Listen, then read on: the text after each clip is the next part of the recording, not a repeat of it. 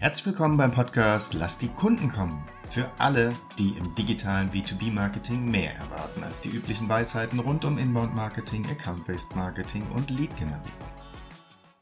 Herzlich willkommen zu einer weiteren Folge des Podcasts Lass die Kunden kommen von der Firma Chain Relations. Ich spreche wie immer mit Thorsten Hermann. Mein Name ist Michael Marose. Hallo Thorsten. Hallo Mike. Wunderbar. Wir haben heute ein fantastisches Thema. Das Thema heißt Storytelling im Marketing. Storytelling, Geschichten erzählen im Marketing. Freue ich mich sehr darauf, mich da mit dir auszutauschen. Wir schauen uns das mal aus ein paar Blickwinkeln an. Storytelling. Was ist denn damit überhaupt konkret gemeint? Sicherlich nicht irgendwelche Geschichten erzählen, sondern da gibt es mit Sicherheit ein bestimmtes Vorgehen, wenn wir das im Marketing anwenden.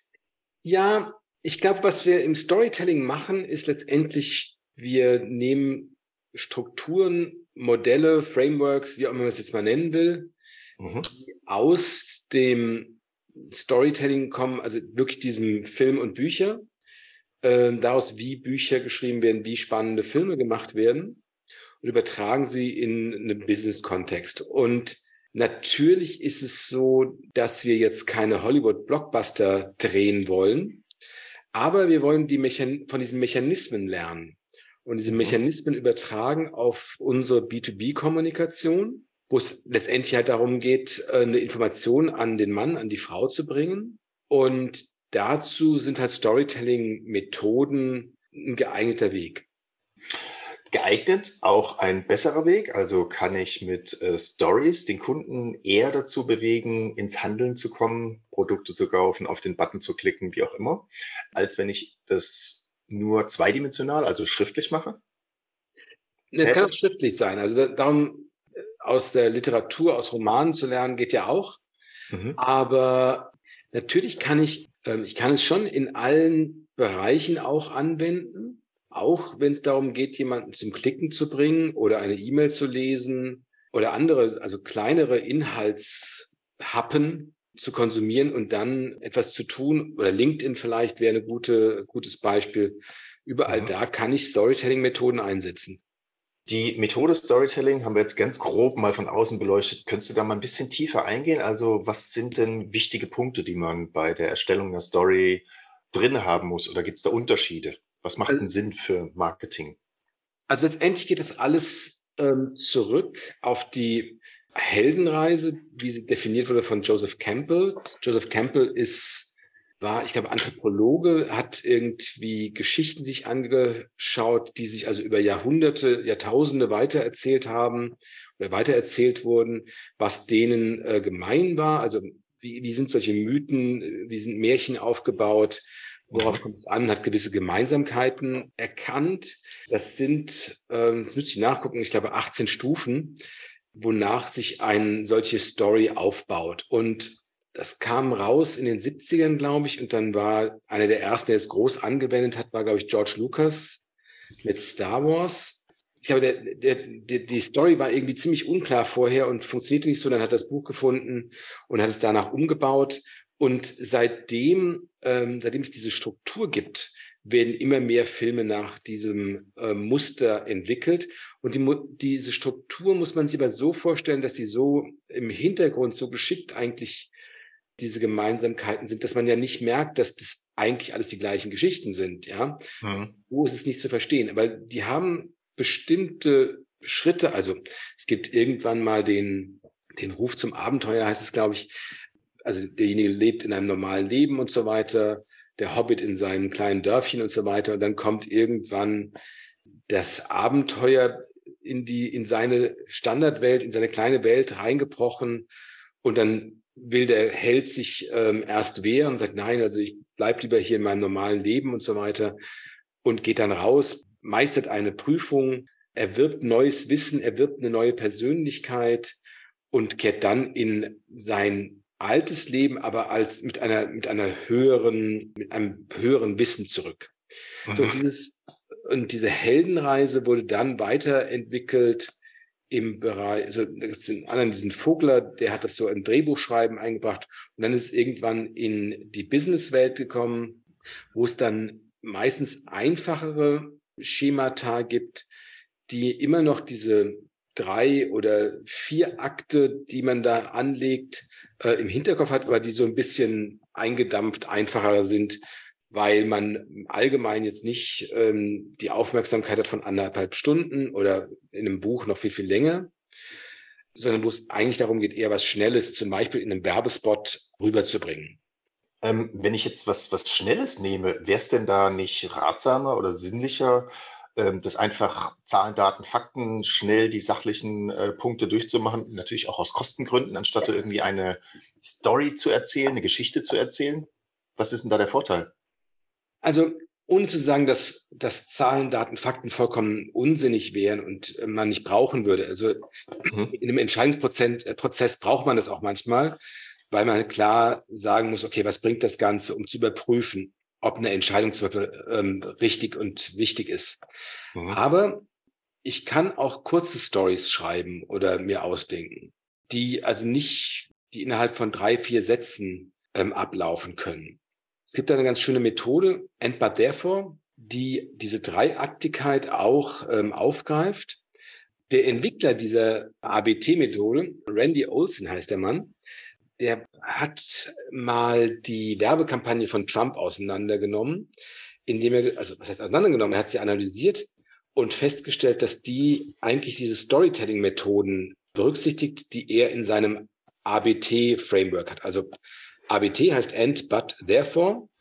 Die Geschichte, die Trump eigentlich erzählt hat mit seinem Make America Great Again, war, Amerika war großartig, aber es, Amerika ist nicht mehr großartig, deshalb lasst uns Amerika wieder groß machen. Mhm. America Great Again.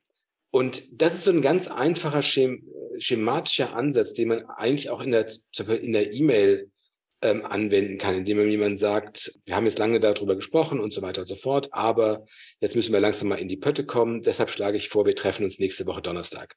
Das entspricht genau dieser Schematik und äh, ist natürlich sehr, sehr schnell. Und, und das ist der Unterschied zu den Zahlen, Daten, Fakten, es spielt mit Emotionen oder es arbeitet mit Emotionen. Wenn ich dieses Aber höre als Mensch, was da passiert, ist, dass ähm, Hormone ausgeschüttet werden. Also Stresshormone also die Welt ist ganz normal und, und, und, und, und, und dies und dies und das. Und dann kommt ein Aber und dann werde ich aufmerksam als Mensch, als Empfänger. Und dann kommt so die Auflösung, so heißt es auch in der, im Storytelling-Bereich. Und das ist dieses deshalb. Und dann merke ich irgendwie, und deshalb sollten wir dessen das, also eine Auflösung, ich kann wieder durchatmen, die Emotionen, die Stresshormone können wieder zurückgefahren werden. Und damit spielt man da an der, an dieser Stelle. Ja, und deshalb geht es auch mit einem einfachen kleinen Schemata, oder Schema, pardon, innerhalb von drei, vier, fünf Sätzen. Emotionen, also wenn ich richtig verstanden habe, du bist auf einem gewissen Level und dann sagt jemand was, was ganz toll ist, was du toll gemacht hast und und und, dann steigert deine Emotion, aber fährst du nach unten und du willst wieder nach oben und da hilft dir dieses deshalb dabei. Im Sinne von, ja, deshalb sollten wir jetzt das machen. Deshalb das könnte, jetzt genau, es könnte so sein, wie du es gerade gesagt hast, oder du bist auf so einem neutralen, so einem neutralen Level, machst einfach deine Arbeit und dann kommt so ein Aber rein, ja, diese Unterbrechung, der Widerspruch, wo dann sagst du, was, äh, ich kann nicht mehr einfach jetzt hier weiter meine Arbeit machen, was sich dann zum Handeln führt. So als Privatperson leuchtet mir das ein, dass es auch um Emotionen geht, aber, um das auch mal einzusetzen, äh, Im B2B, da geht es doch meistens um rationale Entscheidungen. Da geht es doch teilweise um richtig viel Geld. Wie passt denn das dann zusammen? Also es ist ja nicht so, dass, dass es so schwarz-weiß 0-1 wäre. Also Entscheidungen werden im B2B rationaler getroffen, würde ich sagen. Aber das heißt nicht, dass da Emotionen keinerlei Rolle spielen. Nur mal als ein, ein Beispielaspekt. Wenn ich mich ausspreche als Verantwortlicher für eine bestimmte Entscheidung und diese Entscheidung war falsch am Ende des Tages, hängt ja vielleicht zum Beispiel mein Job da dran oder zum Beispiel mein Ansehen. Und alle werden mir immer sagen, du kamst damals mit diesem Projekt um die Ecke. Mhm. Und ähm, das heißt, eine emotionale Komponente ist natürlich schon so, weil da leben, da arbeiten Menschen, da reden Menschen, da entscheiden Menschen. Und das hat natürlich auch immer eine, eine Emotionalität da drin. Wir können ja nicht wie Roboter miteinander interagieren. Das funktioniert ja nicht. Und wir versuchen aber dann auf der einen Seite eine Rationalität zu erstellen über die Interaktion mit anderen, also indem wir mehr Leute reinbringen und die verschiedene Meinungen haben, verschiedene Ansichten haben, verschiedene, weil sie verschiedenen Background haben. Und was häufig aber auch passiert, ist, dass wir eine Rationalität im Nachhinein erzeugen, dass wir uns also im Nachhinein begründen, dass unsere Entscheidung ganz vernünftig war, obwohl Emotionen ausschlaggebend waren, wichtig waren. Und das sehen wir bei ähm, Entscheidungen auch immer, immer wieder, die wir analysieren, dass manchmal ja sehr emotionale oder wenig rationale Aspekte einen Entscheidungsprozess voranbringen, zu einer Entscheidung bringen, äh, führen. Ja, also es gibt es immer wieder mal, dass das einspielt, wo man eigentlich dachte, das kann, kann ja nicht sein, das würde man sich nicht vorstellen, aber es ist so. Gehe ich davon richtig aus, dass der Effekt von so einer von der Storytelling-Methode sein soll, dass man sich besser mit dem Produkt oder dem Unternehmen identifiziert? Weil mir fällt da gerade ein, meine beiden Töchter, wenn die Fernsehen gucken oder so und schauen sich halt irgendwelche Trickfilme an, dann passiert es 99 Prozent der Fälle, dass sie sagen, ich bin jetzt der, ich bin jetzt der. Also sie verbinden sich sofort mit diesem Held oder Heldin und ja. wollen dann so wie der sein und rennen durch die Wohnung und wollen das dann sein. Wäre es dann eine gute Methode, Case Studies, die mein Unternehmen unterstützen, ähm, ähnlich aufzubauen? Case Studies sind so klassische Methoden, ist ein klassisches Instrument für Storytelling, weil da ist ja immer so, ein Unternehmen hat irgendwie ein Problem, stellt fest, dass es so nicht weiterarbeiten können, kann, deshalb gehen sie mhm. raus und äh, suchen nach einer anderen Lösung, finden äh, potenzielle Lösungen, reden mit denen, es wird eingeführt, da gibt es dann auch nochmal irgendwelche kleinen Krisen, weil irgendeine Integration nicht funktioniert oder sowas, ja. Also eine Case Study ist ein klassisches Storytelling-Instrument eigentlich. Mhm. Gibt es noch weitere Instrumente oder Stories, Business Stories, wo du sagst, so da macht Storytelling auf jeden Fall Sinn? Wir hatten jetzt mal die Internetseite, das, das in, in dem kurzen, das etwas längere in einer Case Study. Ja, man kann noch, man kann noch länger werden. Also das, was wir ja, was ich ja auch ähm, angewandt habe, ist also so ein Business-Roman, dann halt über 200, 300 Seiten das mhm. Ganze zu spielen. Geht natürlich auch, wenn das Thema es dafür hergibt. Kann man sich auch überlegen, und natürlich, wie gesagt, von der, von der einfachen E-Mail, vom LinkedIn-Post, Werbeanzeigen, Werbespots sind sehr häufig mit so Storytelling-Methoden. Man braucht halt immer irgendwo eine Krise. Also Storytelling erkennt man immer dann, dass es irgendwie eine Krise da drin gibt. Und dann merkt man halt, dass es halt mit Emotionen spielt und nicht so platt bleibt. Deshalb häufig wird auch von Storytelling geredet, gerade bei im so Werbebereich, wo man denkt so, ja, das sind alles schöne Bilder und da laufen Leute durch die Gegend und interagieren, aber es gibt nicht diese Krise, dieser Moment, wo man denkt so, oh, hoppla, ja, dann ist es eigentlich kein wirkliches Storytelling. Das sind schöne mhm. Bilder, kann auch gut verkaufen, aber ich muss schon so ein bisschen mit diesen Emotionen spielen. Und da kann ich natürlich, wie gesagt, von der E-Mail bis zum Business-Roman alles machen. Mhm. Grundsätzlich gibt es ja ähm, in verschiedenen Unternehmen beziehungsweise in verschiedenen Branchen mehr oder weniger Emotionen, würde ich jetzt mal so behaupten. Also so eine Verwaltungsfirma, die den ganzen Tag nur irgendwelche Akten äh, produziert, abheftet etc. oder das Software. Wie kann ich da Emotionen unterbringen, beziehungsweise das Aufladen damit? Also wie kann ich Storytelling da anwenden? Ist das überhaupt für jede Branche geeignet? Ich glaube ja weil auch die, nennen wir so Buchhalter, denen man das ja immer nachsagt, ja, dass sie so emotionslos sind, ja. Entschuldigung an alle Buchhalter. Genau, auch da ist es so, die wollen auch nach Hause gehen, die wollen auch keine sinnlose Arbeit machen, die haben auch andere Abteilungen, mit denen sie interagieren und die, mit denen sie mal im Konflikt stehen und so weiter. Die haben auch mal zu kämpfen mit dem Drucker, der nicht druckt. Und also man muss halt die Punkte finden, die interessant genug sind, und die Emotionen ansprechen, die, ähm, die vorherrschen. Insofern, ich kann mir schwer vorstellen, dass es irgendwie eine Branche gäbe, wo das nicht funktioniert. Also wo es so mhm. ganz ausgeschlossen wäre, gibt es, glaube ich. Weil wir alle emotionale Wesen sind. Genau, genau, weil mhm. wir interagieren wollen. Und selbst wenn wir irgendwie aus dem Urlaub nach Hause kommen, ist die erste wie war's? Und dann erzählen die Leute Geschichten. Also mhm. ähm, Geschichten erzählen ist das, was uns als Menschen einfach innewohnt. Also es ist eine ganz alte, ganz ähm, Kulturtechnik, die wir, die wir alle anwenden. Vielleicht der eine besser als der andere, aber wir mögen alle Geschichten. Ja, Geschichten, Emotionen, Bewegung. Wenn ich mir jetzt sage, okay, meine Internetseite besteht nur aus tollen Bildern und das weckt keine Emotionen, es ist keine Story drinne, kein Problem, wie wäre denn jetzt mal so ein gutes Vorgehen, um da eine gute Business Story zu erstellen? Gibt es da irgendwelche Vorlagen? Du hast den Campbell erwähnt, den ich mir mit Sicherheit durchlesen könnte, aber gibt es irgendetwas, wo du sagst, so schaut euch das mal an äh, oder haltet euch an die Liste? Wie gehe ich da am besten vor, wenn ich sowas aufbauen möchte? Also ich glaube, es gibt diese ABT-Methode ist so der einfachste Fall, um reinzukommen. Es ist ein Buch, The Narrative Gym von Park Howell und äh, Randy Olson ist das wenn es richtig, ist nur von Park Howell, also auf jeden Fall, das ist so ein 100-Seiten-Buch, damit versteht man es äh, ziemlich, ziemlich gut und dann ist es halt üben, üben, üben. Und in dem Fall, wenn es so um interne Geschichten geht, dann ist es sehr, sehr einfach und man kennt ja auch seine Kunden so ein bisschen für die, für die Witze aus den Projekten und so weiter.